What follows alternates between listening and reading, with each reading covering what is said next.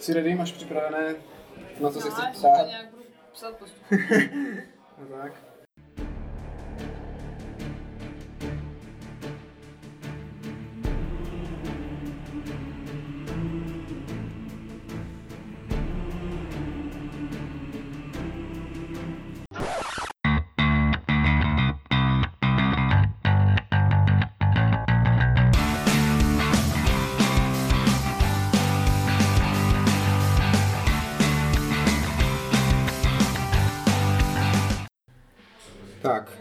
Zdravíme naše posluchače u dalšího dílu Deskoderní Inkvizice a dneska speciálně z klubu Black Oil v Brně je tady Speedy, Kristýna a jako hosty tady máme Max, Jakub, Vojta z Conquestové komunity brněnské. Co se jmenuje Conquesting Brno. Conquesting Brno, tak.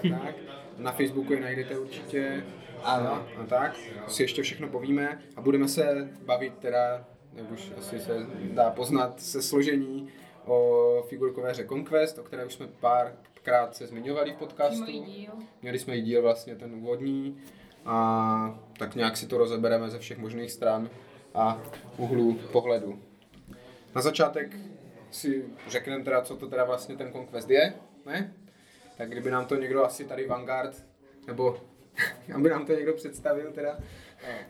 V podstatě Conquest je wargame, což je jako váleční hra. To můžete si představit ty velmi známé jako Warhammer, 40, Age of Sigmar, nebo to, co bylo starší, Fantasy Battles, kdež bojovali regimenty, jako uložené v takové čtverce formaci. A tohle je duchové jako nástupce Fantasy Battle Conquest, dělané stejným autorem, což je Alessio Cavatore, jenom jako zmodernizované pravidla pro 21. století, například střídané aktivací nebo balíček kart pro aktivace, to super věc. Takže klasická figurková bitevní hra v regimentech, jak jsme říkali, jako ten Warhammer Fantasy Battles, a s tím, že teda je to zasazené do svého vlastního jako univerza, světa EA, jestli se nepletu, že se to jmenuje. A co jsem vždycky říkal ve všech těch dílech, kde jsme se o Conquestu bavili, to je ta hlavní věc, co třeba mně se na něm líbí, na té hře, a to je právě ten svět a ten způsob, jaký vlastně každý, i ten, co to hraje, i ten, co to nehraje, může jako interaktovat s tím světem, může na těch jejich stránkách hlasovat různě o tom jako vývoji toho příběhu.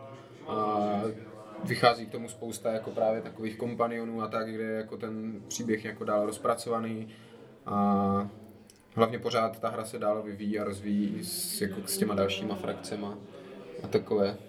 Je to tak? Dobrá, co nás jako k té hře přivedlo, nebo jak jsme vlastně k ní přišli, jak jsme ji objevili?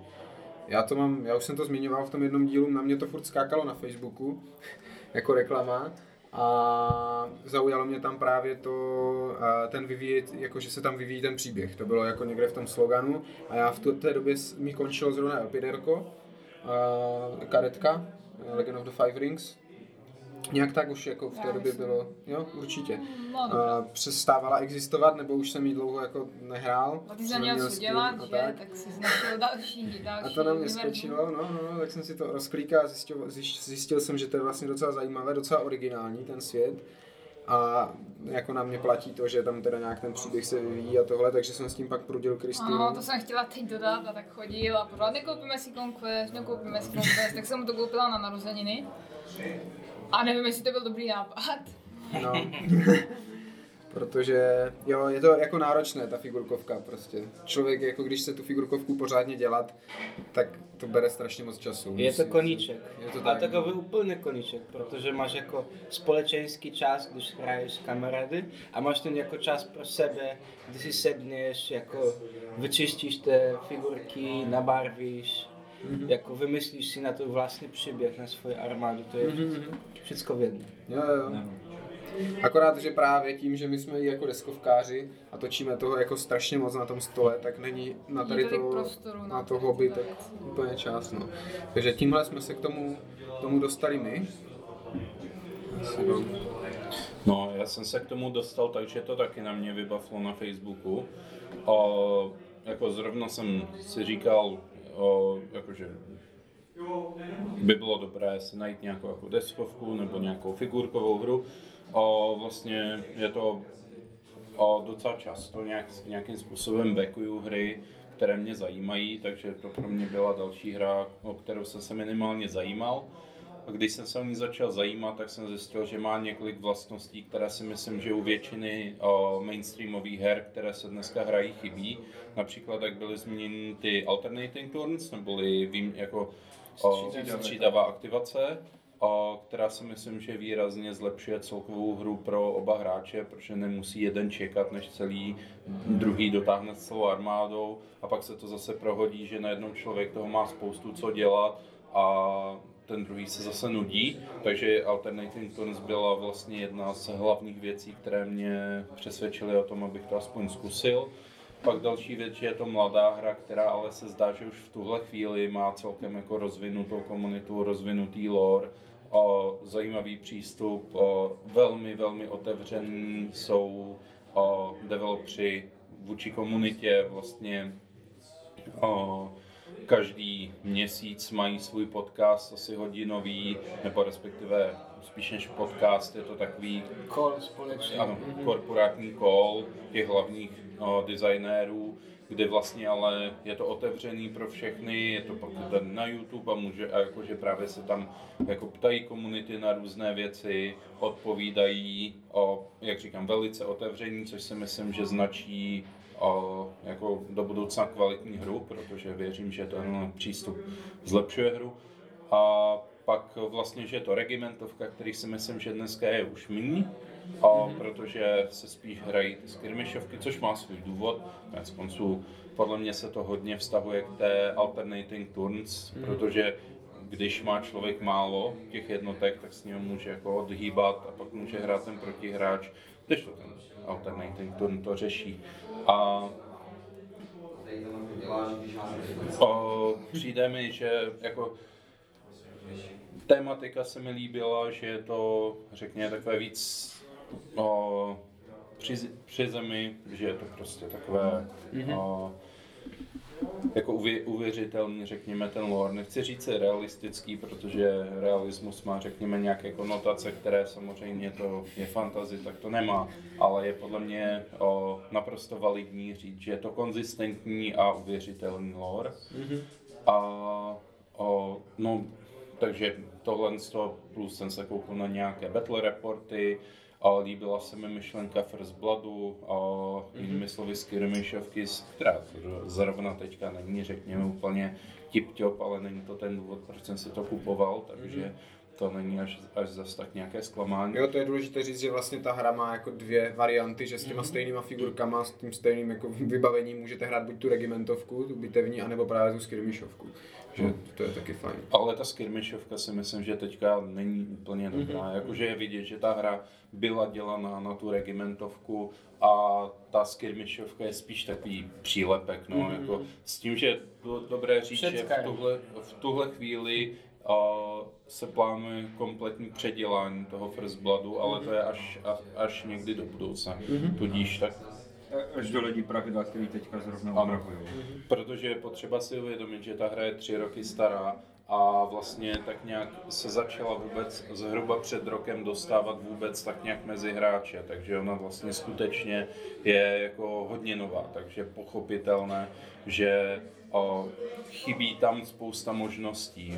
Vlastně Hundred Kingdoms, lidské království, má v tuhle chvíli myslím, že nejvíc jednotek, a možnosti díky změnám pravidel. Ale i těm chybí spousta, jsou v tom, nemůže si člověk moc vybrat, plánují, že vlastně v rámci každé z těch hlavních frakcí budou různé podfrakce, zmínil jsem Hundred Kingdoms, nebo lidská království, mají tam být na výběr vlastně, že člověk bude hrát buď to za vlastně šlechtu, a jinými slovy různá ty, jak to je Hundred Kingdoms, čili různá království, ale nebo za vlastně rozpadlou legii, která vlastně sloužila impériu, které když se rozpadlo, tak z toho vzniklo to 100 království, takže vlastně ještě někde jsou zbytky těch legií a že za to se jakože bude moct hrát, nebo třetí varianta vlastně za církev a žoldáky. To je třetí varianta a chtějí, aby každá z těchto frakcí byla sice kombinovatelná s tím zbytkem, ale samostatně hratelná. A tohle má být pro všechny vlastně frakce, ať už ty Hundred Kingdoms, Spires, Vadrum, prostě pro cokoliv, což se mi taky líbilo tenhle ten aspekt, očividně jako to nějakým způsobem se hodně práce. Zvlášť v koruně. Yeah. No a když jsem vlastně se takhle koukl na pár těch jako battle reportů, přečetl jsem si o toho, tak jsem si řekl, že jako to je dobrý nápad do toho jít, tak jsem si to objednal. Ještě oni vlastně v tu chvíli měli poměrně výhodné akce, protože právě dokončovali nějaké Kickstartery, dokončovali nějaké jako vlastně druhou řadu. Vždycky jako... Je tam Wave 1 a Wave 2. Nevím, jestli to bylo přímo na Kickstarteru, ale nějaký asi pre-order systém nebo nějaký pre-order systém. Jako... A do toho donutil z Vojtu. Ne, do toho jsem donutil tebe. Nejže Vojtu. No, u mě je to trošku jinak než u tebe. Já jsem nedostal od Kuby nic zdarma, abych se do toho dostal. To bylo hec, že až si najdu práci, tak si koupím základní box. A pak už to byla jenom skluzavka k tomuhle koníčku. Když vyknu takhle. A k celé armádě Hundred Kingdoms, která už je z 1/3 celá nabarvená. No to bylo vlastně jako jedna, co se zmiňoval, jedna z těch věcí, která mě furt jako zněla v té hlavě, a do toho nejdu a nekupuju si to, bylo to, že prostě je to relativně nová hra a já jsem nevěděl, jako nechtěl jsem, aby jako umřela, jo, aby jako jestli vydrží dál a tak, ale vzhledem k tomu...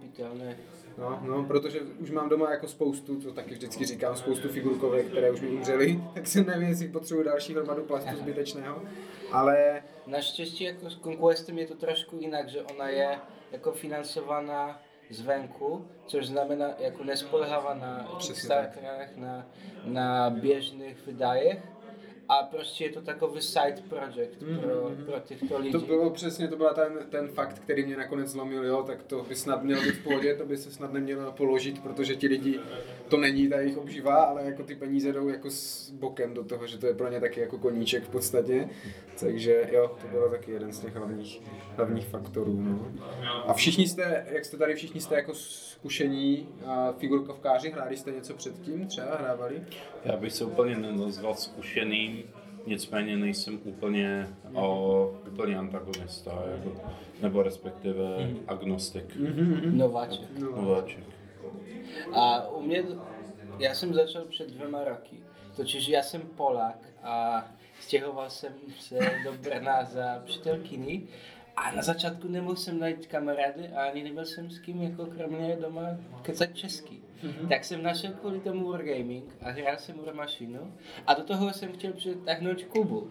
Jenomže jako Kuba, když jsem ho učil jako barvit a hrát, ukázal mi Conquest, ale Conquest se mi před 0,5 roku zalíbil víc a jako takto jsem tady, jako už takový community organizer Conquestu a úplně to frče. Vlastně, jak jsi říkal, jediný Vanguard v Česku, že? Zatím jo. Vanguardní, což je ten systém. Doufám, že to se změní. Snad jo, třeba se to dostane teďka mezi víc lidí, našeho dílu. No, myslím, že máme takový dosah, jo. No, hlavně nemáme úplně figurkářský dosah, ale tak třeba... A jinak mimo figurkovky hrajete jako normální deskovky, případně... Třeba jak se tady dneska hraje ten Underworld, to berete jako deskovku nebo figurkovku? No, nad tím jsem právě uvažoval, když jsem se na to tam díval. Přijde mi to teda spíš jako deskovka než figurkovka. Tak v tom případě jsme včera hráli jako deskovku. Ale jakože já občas hlavní problém u mě je, že jsem nikdy neměl lidi na to, s kterýma hrát deskovky, ale jakože chtěl jsem hrát deskovky. Třeba Gloomhaven, jako jsem spíš na ty složitější, si myslím teda, ale Gloomhaven, Descent, takový ty věci, tak na to jsem byl vždycky otevřený. Vlastně tady v Black Oilu je jedna z jediných kopií Curse City na světě. Volně k dostání. A je jedna z mála, protože ji stáhli z prodeje kvůli nějakým legálním problémům a teďka skutečně nejde sehnat.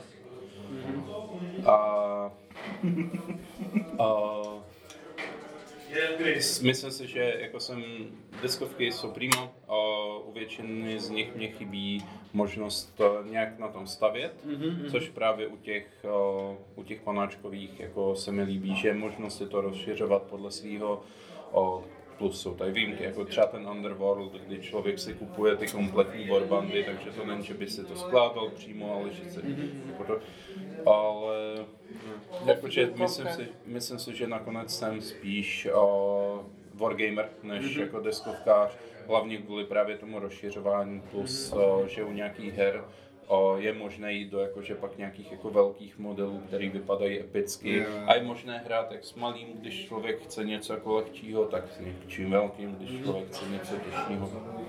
Ještě řeknu, že Kuba před půl roky, on vůbec neuměl jako barvit modele a teďka všechny modele, které jsme hrali jako dneska, byly malované Kubou. A vidět jako jeho postup a jak to jako člověk se může zlepšit jenom jako cvičeným a pravidelným malovaným a to jsme na ně hrdí. Ano, velice. No a já doufám, že se dneska tady Kristýna taky naučí malovat a že mi pak bude moc vymalovat armádu. Nebo aspoň... já ti pak ukážu tu letadlovou loď, co mám doma. Nebo aspoň ten Blood Bowl. Cože, nebudeš malovat s náma? No uvidím, třeba to zkusím, no, ale já jsem kdysi malovával, protože, jak říkám, není to moje první figurkovka, ale maloval jsem fakt, jako jsme se to učili sami doma, jako jsme neměli, že, jako nešli jsme podle žádného návodu a tak. Před YouTubem. Takže my jsme vlastně vůbec třeba, ty naše figurky, co máme doma nabarvené, vůbec nejsou tím shadem nebo jako něčím přejete, jo, že jsou prostě čistě jenom ty barvy, takže ono to vypadá jak jako nějaký karneval nebo vlastně něco, je to také strašné. Komunita s tím barvením tomu taky rozpadla, že to je ten standard, že když já jsem 15 let zpátky začal s wargamingem, ještě se starým Warhammer Fantasy Battles, tak to taky shade bylo specialita, kterou používali ti nejvíc psychoborci, kteří chtěli mít fakt dobrý modely. Zbytek to v těmi, kde jenom nějak nabarvený zbytek. Kámo, ty tam máš detaily na tom modelu, to je neuvěřitelné a teďka je to úplně někde jinde jako celkový standard všeho. Jo, že nejenom YouTube, nejenom postup času, že ty firmy dělají i ty možnosti pro ty barušistoček, musí míchat všechno po domácku. Je to všech celý poslova tu komunitu. Teďka to už kontrastky, technické. Přesně, všechno je to teďka mnohem jednodušší, předtím člověk nevěděl, co dělá, nebo kdo by mu pomohl. A nebo mu někdo pomáhal ironicky, že sleduje, jak to zkazí. To taky bylo docela vtipný kolikrát, říkal, počkej, ty jsi mě to... ty haj.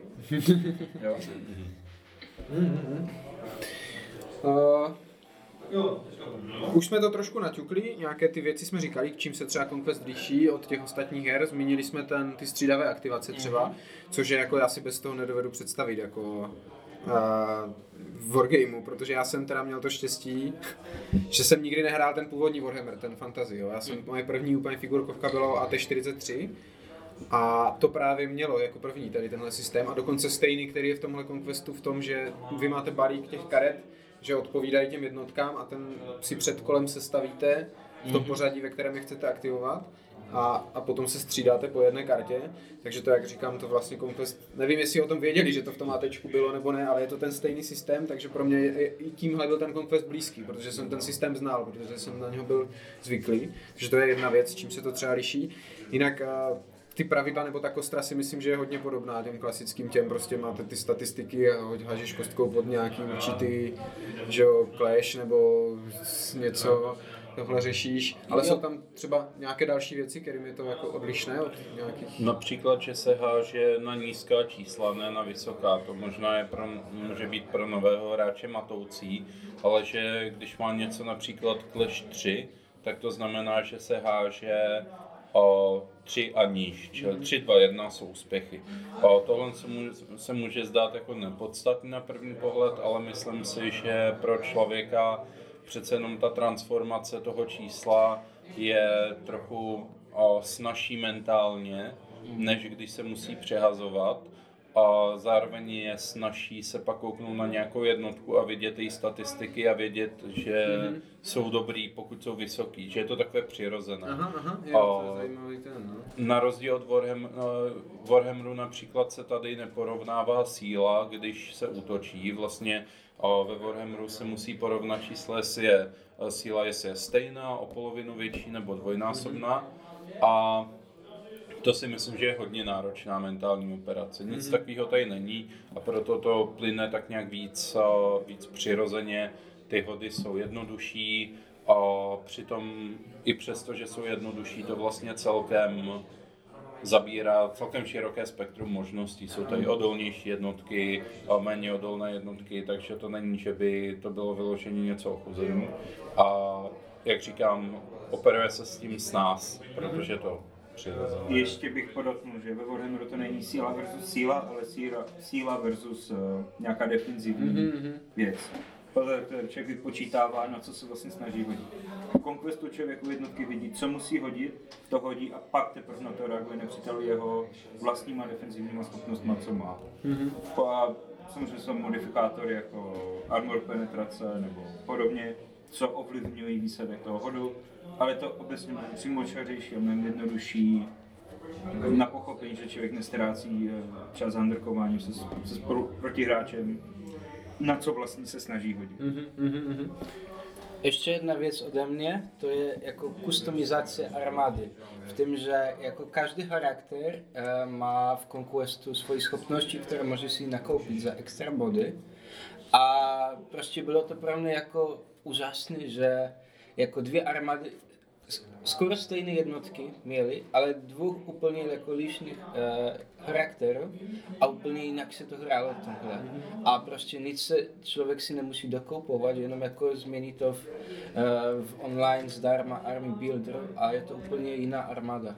To je úplně super. Jo, tam zároveň ty postavy vlastně fungujou jako že skrz ně nakupujete ty jednotky do té armády, že každá ta postava vám odemyká, že jo, jiné možnosti, co můžete jako do té armády kupovat a tak. A za mě, co třeba ještě další věc je jiná, je, že nezačínáte s tou armádou na mapě, ale postupně vlastně oni přichází do té hry v závislosti na tom, jestli jsou lehká, střední, těžká jednotka, že ty lehké tam přijdou dřív než ty pozdější, což je takové jako, je to zvláštní, zajímavé. Těžko se potom představuje ten souboj jako těch dvou armád, víš, že se vyrovnají prostě na pláni proti sobě a jdou se to, že to je spíš takové, jako že se tam postupně objevujou, ale je to rozhodně něco, co to odlišuje zase od těch ostatních her, že to je... Docela má to smysl jako historický, nakolik to můžeme říct, že jako nejdřív jsou čížský rmišeři, pak ty střední, a než jako ta česká jízda se obalí v ty svoje brnění, tak to ne, trošku jim to, na to zejde. Je to zdržuje, no. Je to zajímavý určitě prvek, ale ještě něco nás napadá, co... Který tomu? Tak celkově. Ne, když já tě tak přemýšlím, tak mě to asi, ne, že by mi to vadilo, ale asi tady ten aspekt, že ty jednotky musí přijít, že je to pro mě o to těžší, protože pak nevím, co s tou jednotkou už na té mapě mám dělat, když vím, co ten protihráč tam má, víš, jako jak tam pochoduju, jak třeba s těmi raptory dnes.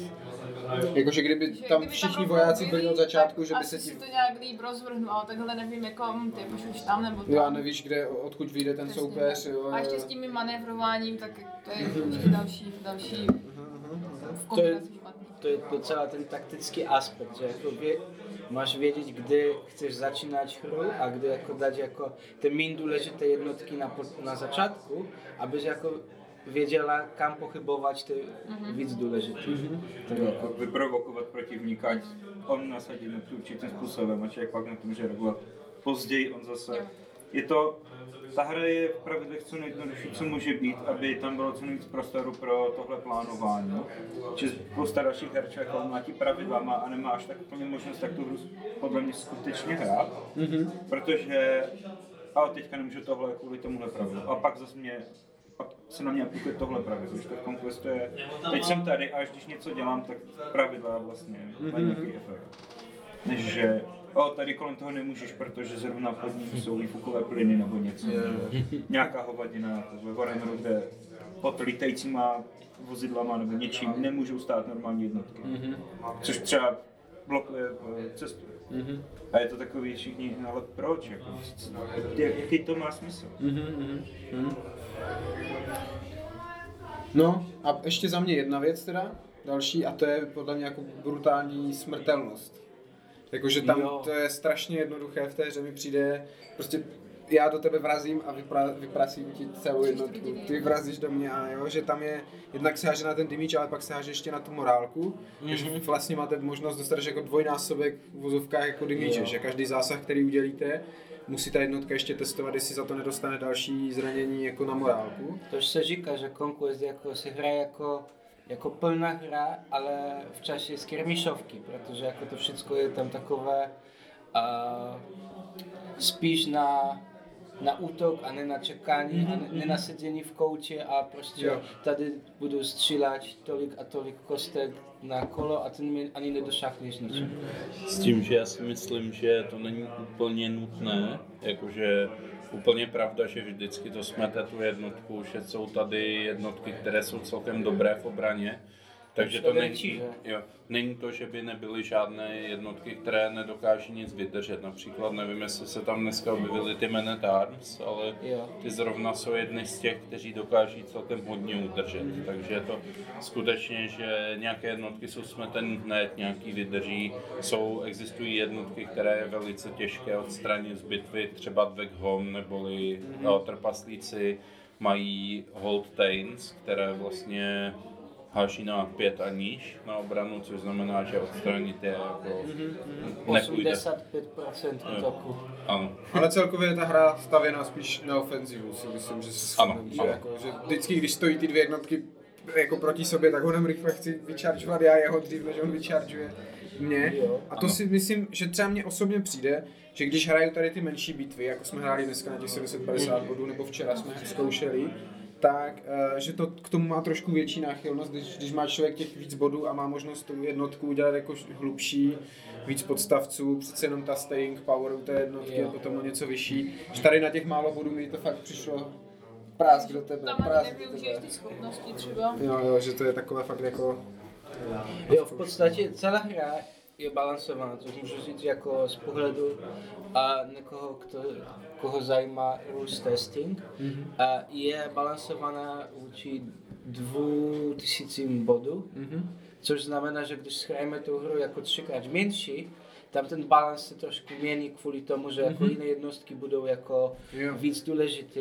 Jako například dneska jsme nehráli na objektivy, což je jako je docela důležitá věc a balansuje tu hru, protože ty lehké jednotky one nemůžou jako zdobývat body na objektivech, což znamená, že jsou trošku míň pomocný při takové plné hře.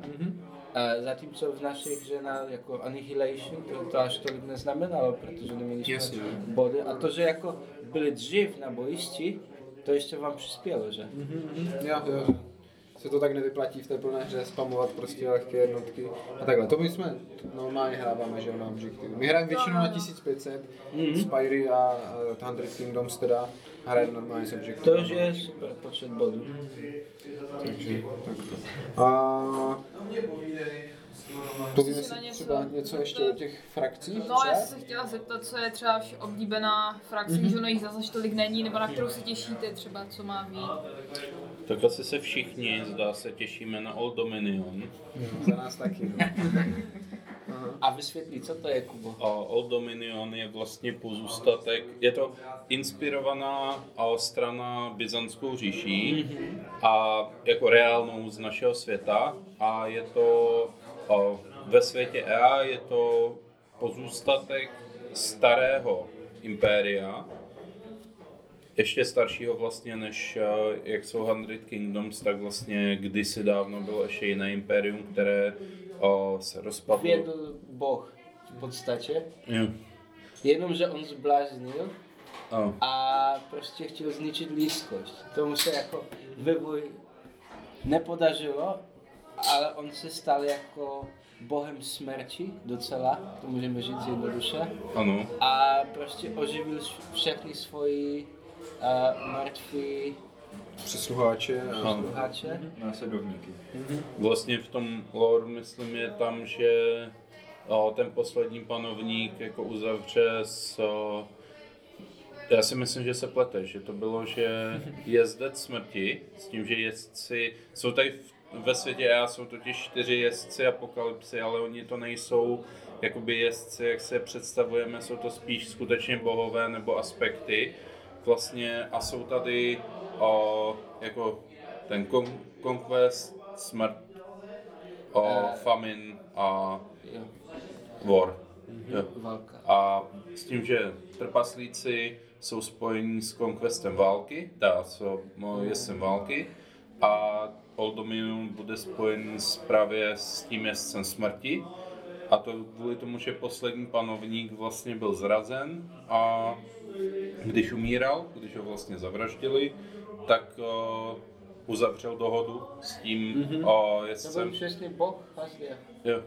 A díky tomu vlastně je teďka uprostřed pouště obrovský jako černý pilíř světla, černý z toho důvodu, že nějak jako pohlcuje světlo a že je to prostě temnota, nejenom absence světla, ale prostě to. A že vlastně jsou k tomu tažení lidi, kteří chtějí moc, tak jsou přitahováni na to místo, ale nikdo neví úplně, co se tam děje. Jenom jakože je vidět z těch prvních miniatur, které mají vyjít, jakože je to hodně temná jako strana, že ta tematika je taková depresivnější. Prostě... A jsou to nekromanceři, ale jak Max říkal, že oproti tomu, jak běžně bývají nekromanceři spíš jako svarmová frakce, takže tohle budou spíš elitní, takže uvidíme. Yeah. To je fajn, že vždycky...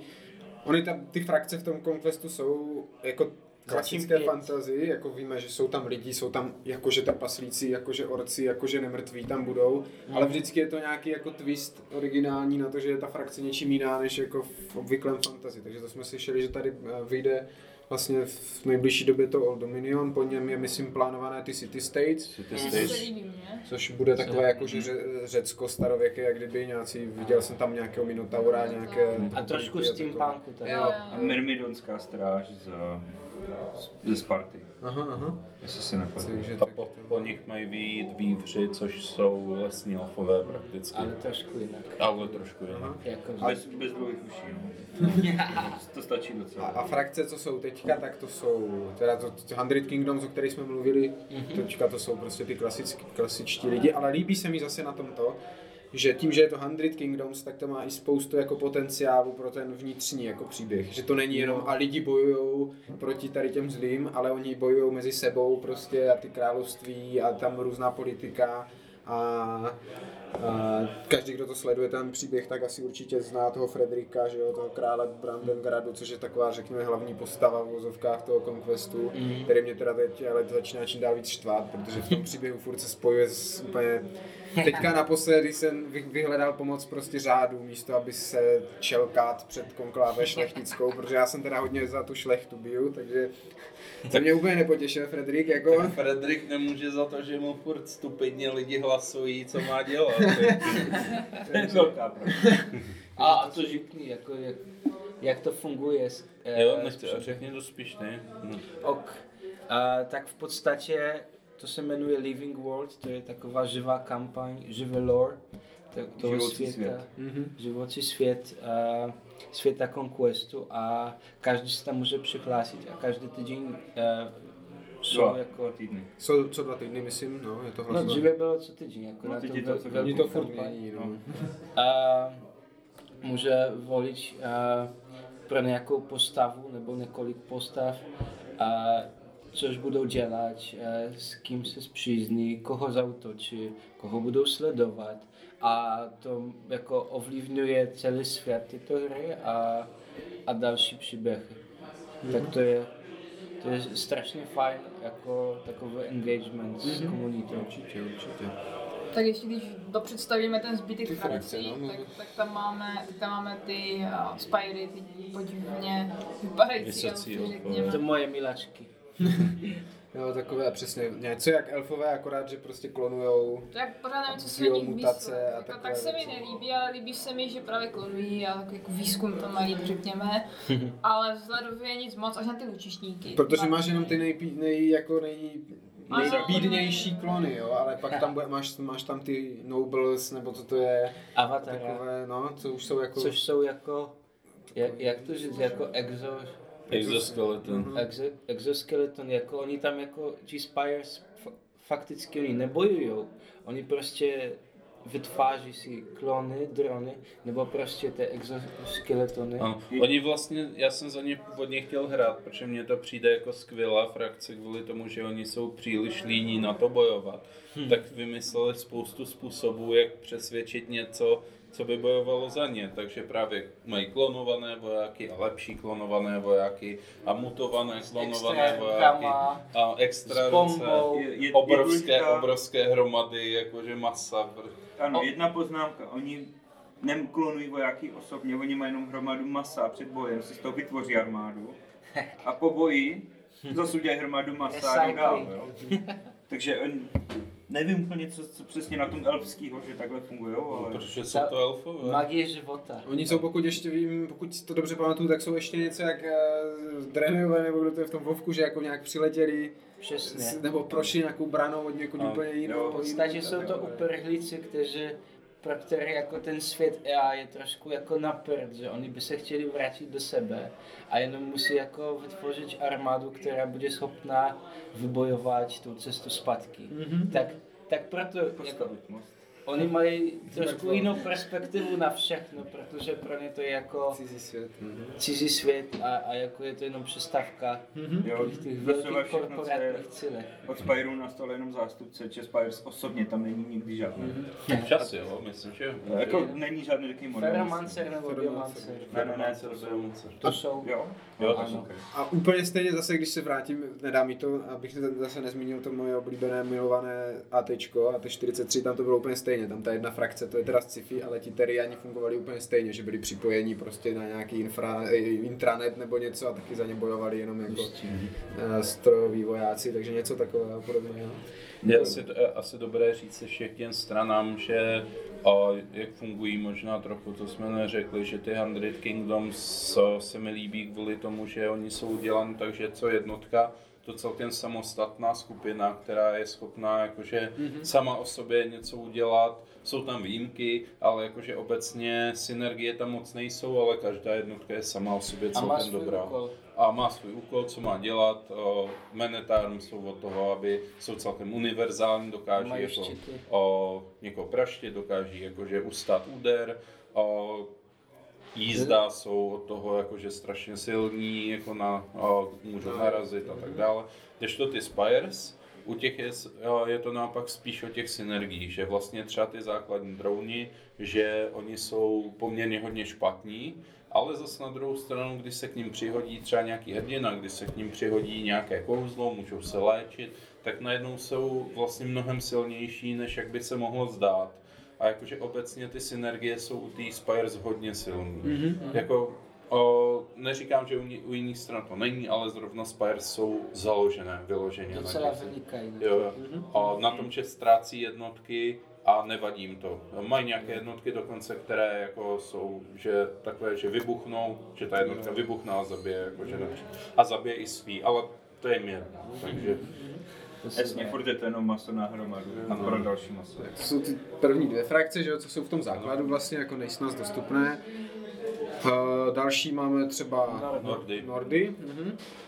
Což jsou docela, to jsou lidi, kteří taky jako, oni potkali Spires a ti Spires se představovali, že oni budou bohami lidí a začali na ně experimentovat. Takže ti Nordové jako jsou docela trošku zlepšený lidi. Aha, to jsem ani nevěděl. Jenže jako Dominion, což jsme řešili jako ta stará imperie, zaútočilo na to Spires, což se jmenovalo Spire of Yggdrasil, což jak znáte jako nordskou mytologii, je to jako známo. A prostě, takže oni zničili to Spire, ale ti lidi tam zostali. A ve Valhalle se probuzeli válečníci, kteří měli bojovat za Spires jenomže oni to jako trošku prospali.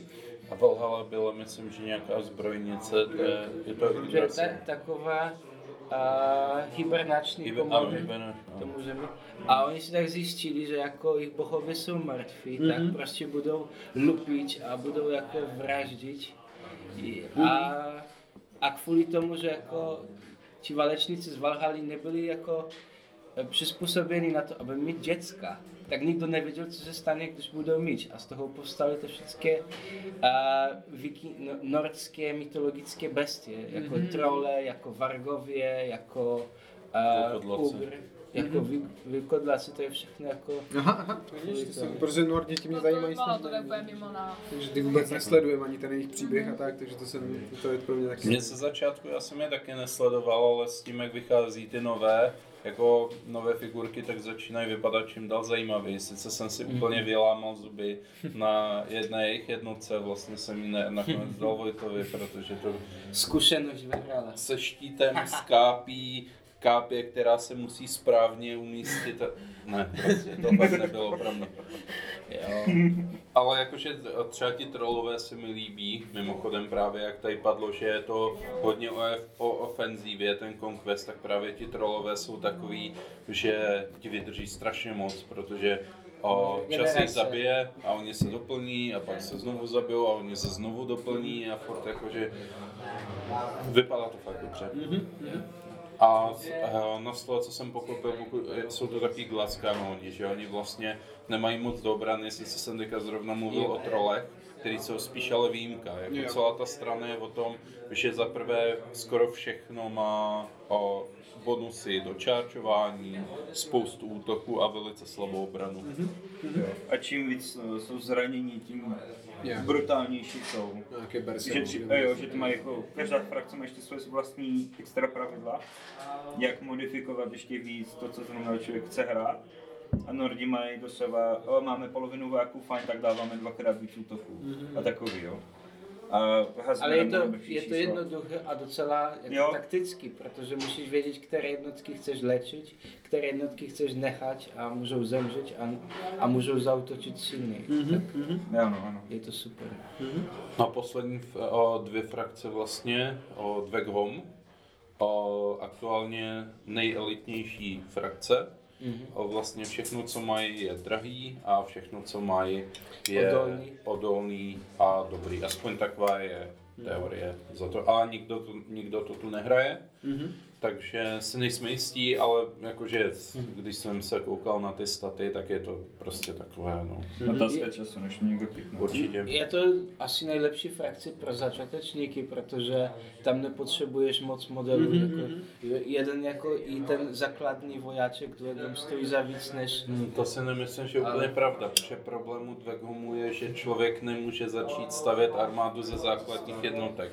Oni musí začít stavět armádu z elitních jednotek a doplnit jenom těmi základními, protože oni vlastně ty základní jednotky jsou stejně dobrý, jako třeba Man at Arms u lidí, ale jsou dražší. Takže oni jsou skutečně jenom na doplnění a celý Dweghom jsou od toho, že mají v zásadě skutečně ty elity, a což je tak nějak naopak oproti tomu, co by si člověk řekl, že bude mu dobrý základ a elity na Jo. To jsou teda takový jakože trpaslici. Velmi naštvaní trpaslici vlastně. To je taky vina Spires, jako všecko ve světě a všecko je vina Spires. Takhle to bylo tím, že jako draci chtěli mít svoje otroky, tak získali od Spires tou biomanci, jako magie života. A vytvářili si jako pravidelných trpasliků, kteří měli být jako perfektní slouhově pro draku, jenomže nikdo tak nemá rád jako, žít jako 200-300 let jako otrok, tak oni nějak ve svých dolech našli cestu na toho jízdce války. Trošku to zkratkuješ, ono je totiž důležité. Protože máme hodinu na podcast. Ale oni byli totiž vytvořeni s tím, oni právě byli vytvořeni jako ideální trpaslíci, že mají skvělou paměť, aby se jako nemuseli vždycky znovu učit řemeslo.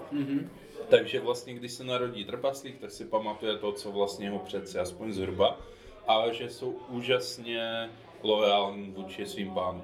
Jenže jako i teoreticky to mělo být neprůstřelné, jenže co se stalo, že díky tomu, že byl lojální a zároveň si pamatovali všechna příkoří, tak vlastně se tam objevily jakože frakce, které byly extrémně jako revolucionářské a proti těm drakům a ty velmi snadno porazili ti draci, protože jich bylo málo a zahnali je hlouběji do dolů, jenže v těch dolech jediné, co mohli, bylo, že kopali a kopali tak hluboko, až vlastně našli toho jezdce války, kterého osvobodili. To, že ho osvobodili, tak protože on byl zajatý draky, nebo kouzlem draků, takže díky tomu, že ho osvobodili, tak vlastně spousta draků umřelo, protože to kouzlo, jak zlomili, tak jako ti nejstarší draci vlastně, je to praštělo, umřeli.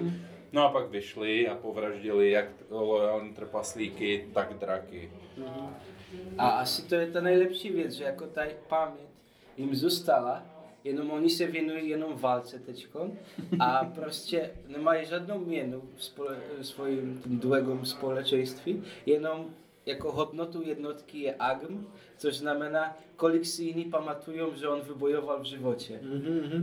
A tímhle jako celý život jako Dweghom, a to taky se ukázalo v těch příběhách té kampaně, co teďka byla online, to bylo tohle, že oni jako vyšli na povrch hledat svoji jako historickou zbraň, legendární zbraň, aby jako získali zpátky pro svůj klan, jenže jako oni tam na povrchu našli dost nepřáteli a sami ze sebou se pohádali, protože nemohli najít zodpovědný agm pro sebe.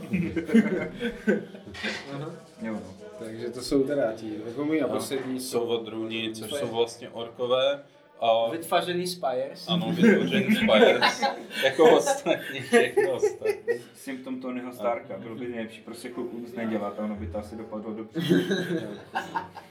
Vadruni jsou vlastně pokus Spires o to udělat chytré otroky, vlastně schopné, silné a samostatné, jenže se to zvrtlo, byla občanská válka vlastně vůči nim.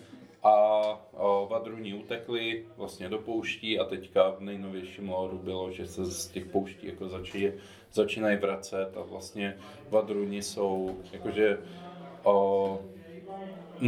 orkové toho světa. No, jako. Jezdí na dinozaurech. Jezdí na dinozaurech. Jak Kristina vždycky poznamená, jsou to ti dinosauři už podle moderních poznatků s těma perama, že jo? To nejsou takový z Jurského parku, ale takový ti opeření tyrannosauři a tak, což je taky, že to zajímavé. Ale jako krhají, no.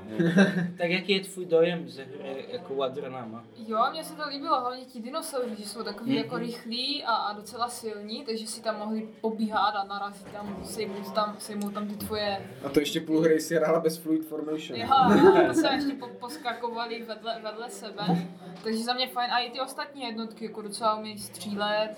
A já jsem vyhrála, že? Jo.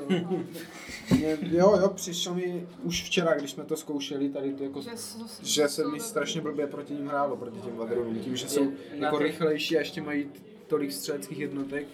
Na to třeba si zvyknout, oni mají tu mechaniku Warchantu, která je docela těžká jako v praxi. Je to hrozně složitý, ale je jako velmi úspěšná, když to dobře uděláš, no. Když to dobře uděláš, ale zase když jako nepřátel ti něco jako chodí tam jako před tou jednotku, kterou chceš jako vybafovat nejlíp, tak to hrozně jako ti zničí, protože tratíš ty svoje všechny chant tokeny a už jako nemůžeš zlepšit další jednotku.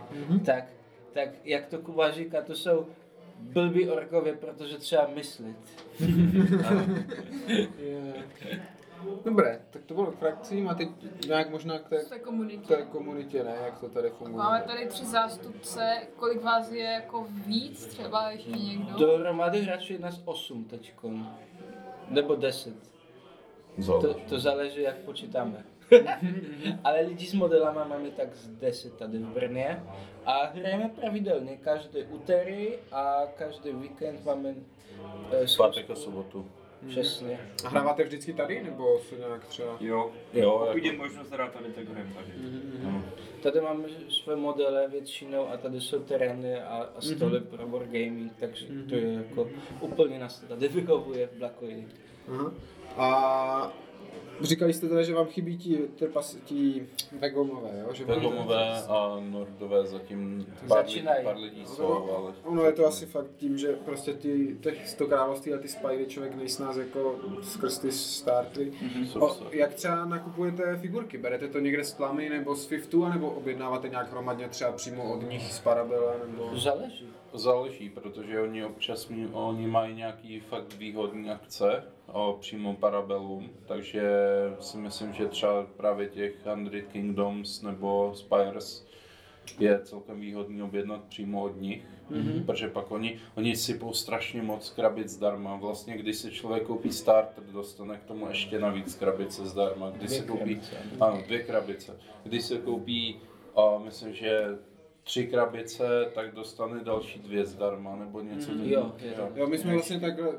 Že jsou 4 krabice za cenu 100 euro, myslím, a jich normálně cena je 135, ale musí to být 4 krabice ze 7 různých, jako určitých typů. Ale jedno jaká kombinace, to musí být z těch 7. Celkem 4 automaticky člověk dostane svatý. My jsme to taky takhle nějak vlastně si rozšířili, když si nakoupila ten jeden starter na nějak asi na tlamě nebo něco, ale pak jsme využili, byla nějaká soutěž, jakože to, napsal jsem prostě příběh, vyhrál jsem soutěž s nejlepším příběhem, tak jsem měl nějaký voucher, že jo, na tu objednávku a zrovna k tomu bylo přesně, že dostaneš ten Steel Legion a Marksmany k tomu. To známe taky, že Vojto, jako ta podpora.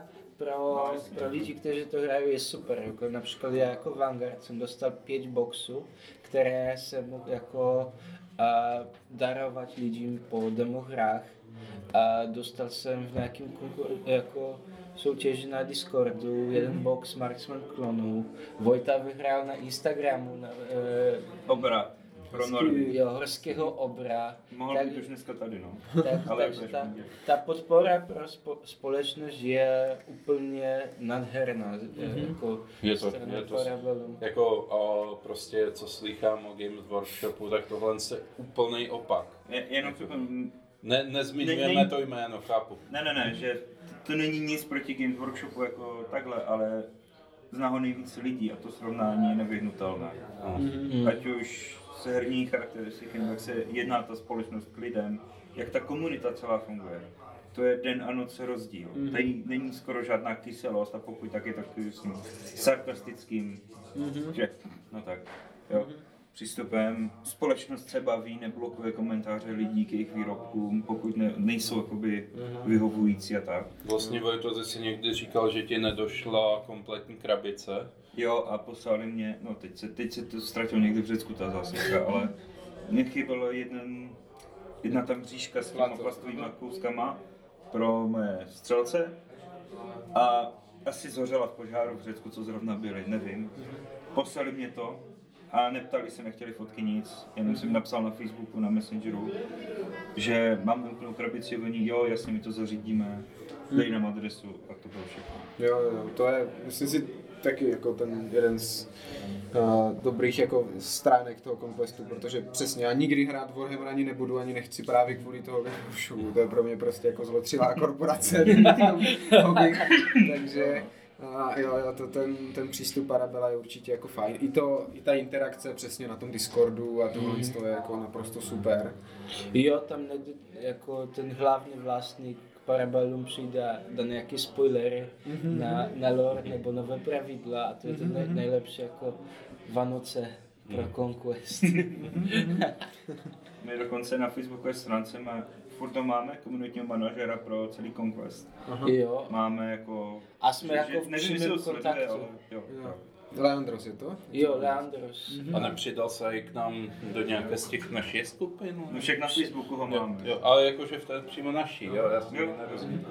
Já když se ještě vrátím k těm komunitám, tak a co se týče České republiky, tak jako máte nějaké kontakty s dalšíma lidma mimo Brno a okolí, co hrají Conquest?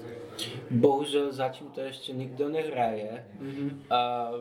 Snažil jsem se jako s někým kontaktovat, aby to vyzkoušet, ale zatím jako soustředíme se na Brně.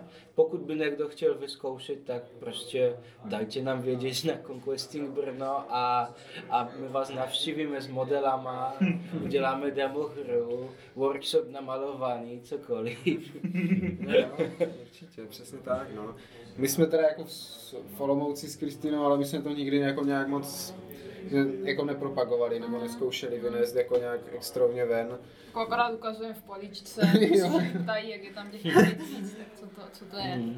Ale nejsme jako lidi, co by hráli v klubech, my tak jako radši hrajeme v klidu doma spolu. Takže toto, ale je teda jako i v Olomouci možnost případně jako ukázat, zahrát nebo vyzkoušet přesně. Protože ano, já si taky myslím, že jako ta hra si zaslouží jako víc pozornosti, dostat se mezi ty lidi, zaslouží si být jako... Tak možná na nějakých konech a tak, teď je v Praze nějaký komik. Ano je. No, možná, kdyby se tam možná zaměřit propagaci, nevím, jestli třeba v Olomouci ještě bude formodel někdy, nebo jestli se tam dá nějakým způsobem domluvit. A to zní jako, že by to bylo asi nákladné zamluvit si nějaký stánek, nebo tak jako Parabellum podporuje komunitu, ale obávám se, že takhle moc asi... Jako oni by to mohli, jenomže teďko je stejně ten nějaký v Essen. Jo, na deskovky, že? No a minulý měsíc byli v Americe na nějakým týdenním konu přímo pro ty nové hry. A že tam měli strašný úspěch, měli slevu a takový věci pro obecně objednávky. Nebyl to Gen Con? Jo, Gen Con. To je ten největší, s SNM největší jako deskoherní kon. Jo, u toho tam se stavili nějaké nové modely, které tam prodávali. Jo, tak to teda slyším, že i tam to má úspěch. Když jsme v těch Raptorů a nových modelů, tak teďka představili nového velkého Raptora, vypadá fakt krásně. To už T-Rexa. Nemůžu vědět všechno. Jenom vím, že to byl pěkný model. Jo, ten vypadal krásně. Jo, tak jo.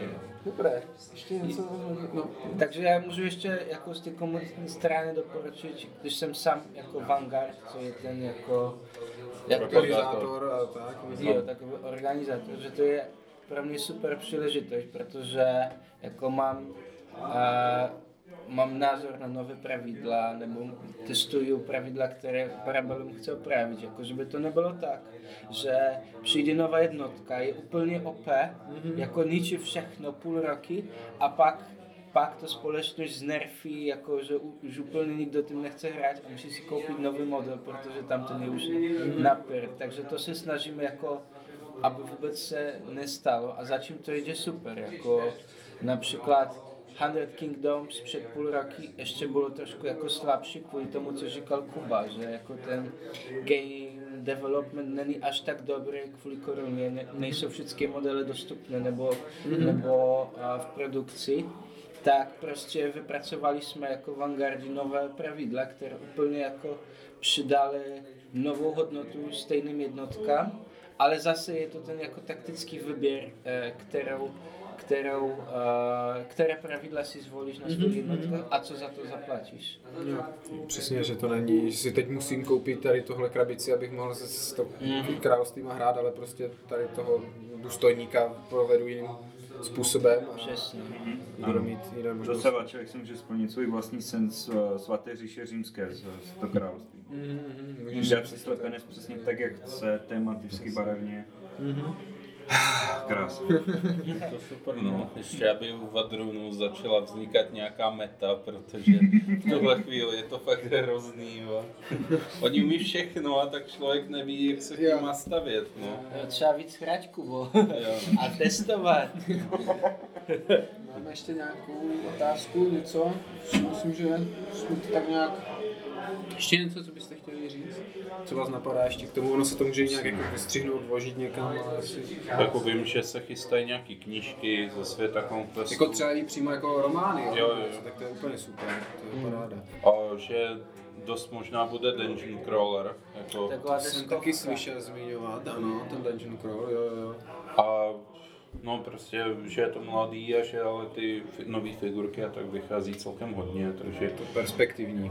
A ještě vím, že minimálně zmínili na okraji, že bude možná nějaká námořní jako hra Conquest, co jsem pochopil, takže snad to má být, že budou nějak jezdit, jakože budou lodě ve stejném měřítku jako ty panáčci, a že na těch lodích jakoby budou jezdit ty panáčci a budou se jako narážet a střílet a tak. Ale že tohle jakože vím, že je jenom něco jako ukázali obrázek.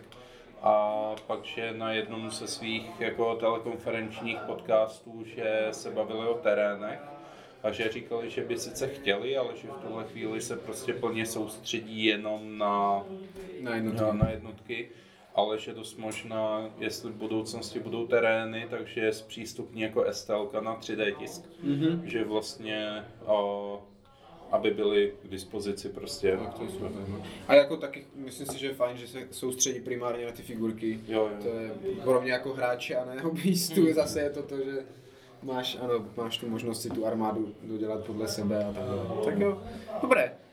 Tak takhle, myslím si, že dost komplexně jsme představili Conquest od Parabellum Wargames a loučí se teda Speedy, Kristýna, Max, Kuba a Vojta.